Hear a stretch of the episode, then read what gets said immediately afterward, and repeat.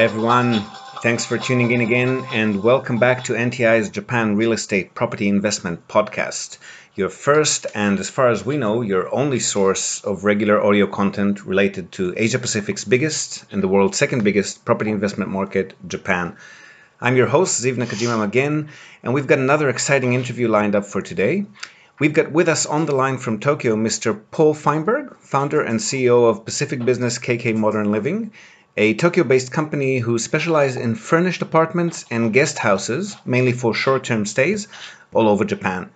Now, as interesting as this may be for tourists, traveling business, and the likes, um, as Paul will explain in a few minutes, this is even more interesting for us as property investors, since short term stays can and do increase the yield on property investments exponentially if done correctly, which is not a given. Now, we've been getting a lot of questions from listeners of the podcast, as well as from existing and potential clients about the advantages, disadvantages, and the how to's of this type of leasing, and as well as the difference between Japan and other countries as far as this type of leasing goes. So, without further ado, let's bring Paul in so we can learn from the best. Paul, thanks for joining us today. It's a pleasure to have you with us. Uh, thank you very much. It's nice to be with you. Um, could you first maybe explain in simple layman's terms what it is exactly that your company does and what's in it for the property owners, investors, and how different this service is from your standard long term rental leases from the landlord's perspective? Well, uh, we help owners maximize occupancy. Um, we rent long term and short term, furnished and unfurnished.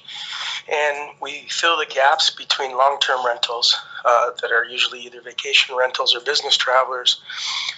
Um, uh, with, with, vacation rentals or business travelers between the long term rentals that we do. And what are the main advantages in this uh, hybrid or short term uh, format uh, as opposed to the normal long term leases? Is it just a matter of a higher income or is there anything else? Well, you can charge higher rent for shorter stays, and also you have higher occupancy. So the combination of both of those increases the return for owners. I see. So higher occupancy and potentially higher yield. And by using your services, they can maximize both and at the same time avoid some or most of the headaches associated with that high tenant turnover, which we're going to get into in a moment. Is that about right? Yes, that's correct. And can this be done anywhere in the country with any type of property, or are there particular locations, property profiles that are better for short term leases? Well, popular places where people wish to travel uh, or people are conducting business, uh, they need to be located conveniently to the places that people either wish to go or need to go. Um, so, yes, location does matter. I see. And any particular property profiles? Bigger ones, smaller ones, houses, apartments? All of it.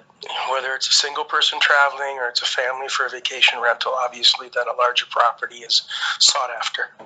Okay, so there's demand for all types. Yes. And is there a particular type of, uh, or several particular types of guests or tenants that you find yourself dealing with in a regular basis? Japanese, foreigners, business people, tourists? It's all of the above. They're, it's, uh, it's people from all over the world. I see. And legally and regulations wise, the short term lease market has gone through a bit of a shakeup in recent years, especially with the introduction of Airbnb, which made it easier for uh, a lot of people to get into the short term stay market. Can you maybe briefly run us through the legal history and the current situation of that market here in Japan? It used to be unregulated, and it's always been sort of a gray area. Uh, from June 15th of this year, they're imposing certain regulations. However, they haven't really disclosed what those regulations are. The most that we know at this point is what kinds of discussions have been taking place within the government that they've published on the internet. And there's a lot that's unknown at this point completely. What what, what type of topics do these discussions seem to be uh, hinged around?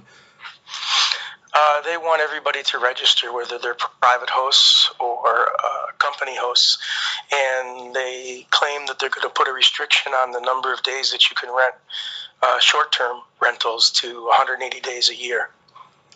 That is, if they can somehow keep track of that. Yeah, exactly. That's what we're wondering.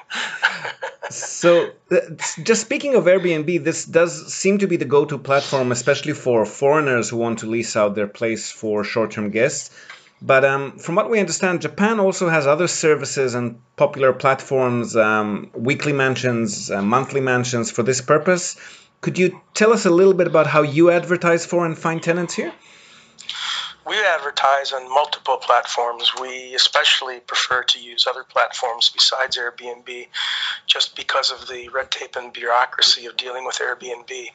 And we've had great success with other platforms such as uh, Booking.com and Metro Residence and some others that we are either already actively using or preparing to use. I see. So Airbnb is definitely, I mean, it is probably the most famous one for um, the layman, but not necessarily for professional purposes. Um, the guests love it and the hosts don't. Let's leave it at that. Okay. and um, as far as management goes, speaking of the hosts, there are obviously some major differences between your standard long term lease and the short term stay. Um, I mean, we can mention the obvious, like you get constant check ins, check outs, a lot of cleaning involved.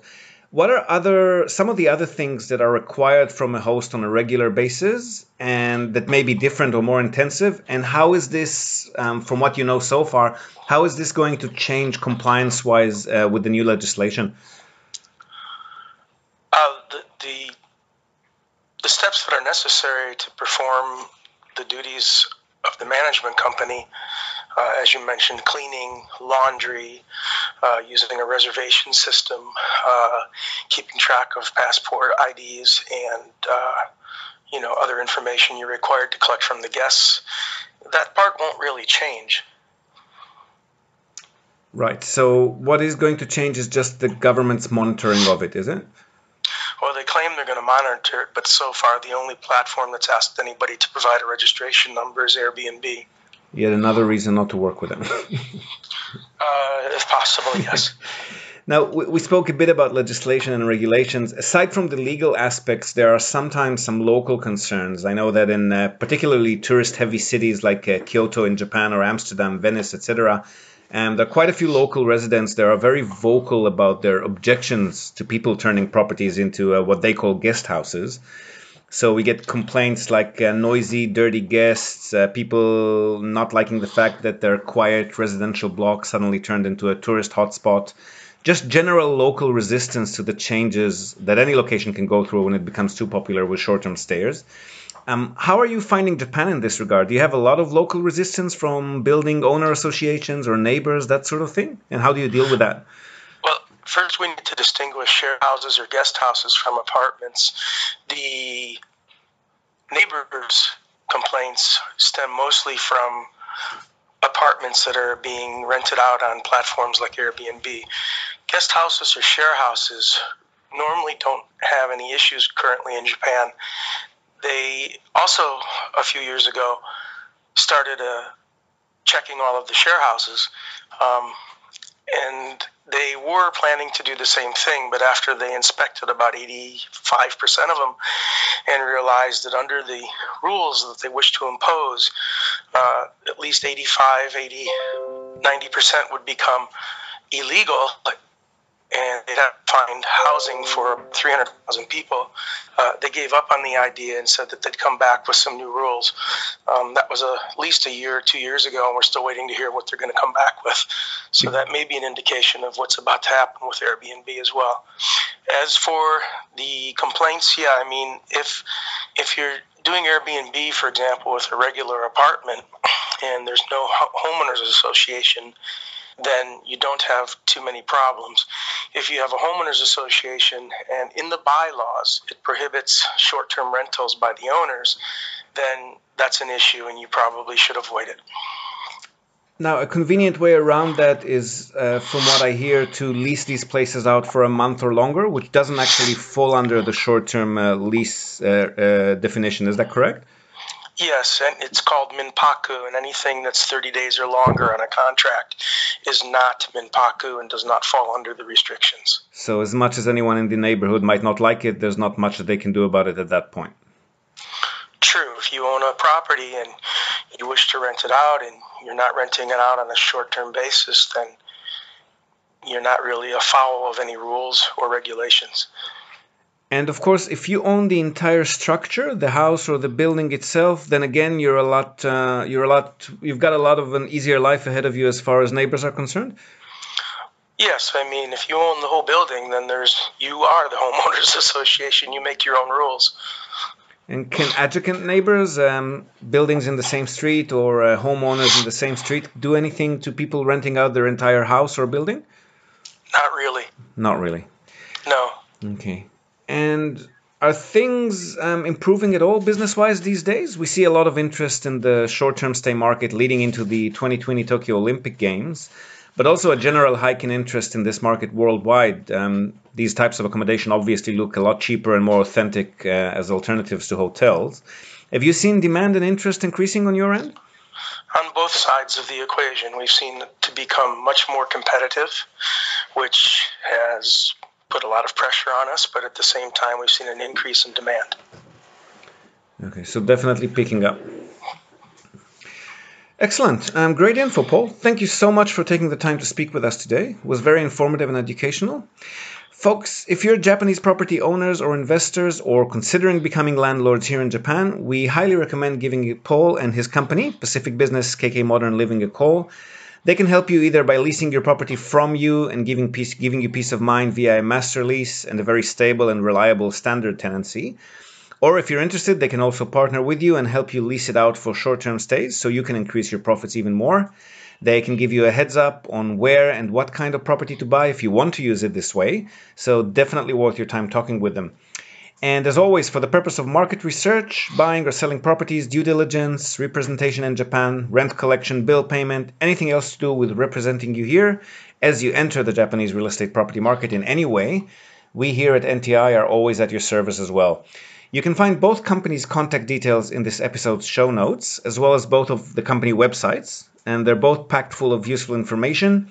Have a good read, educate yourselves, plan out your strategy accordingly, and that's it from us today. Until next time, thank you for being with us and happy investing.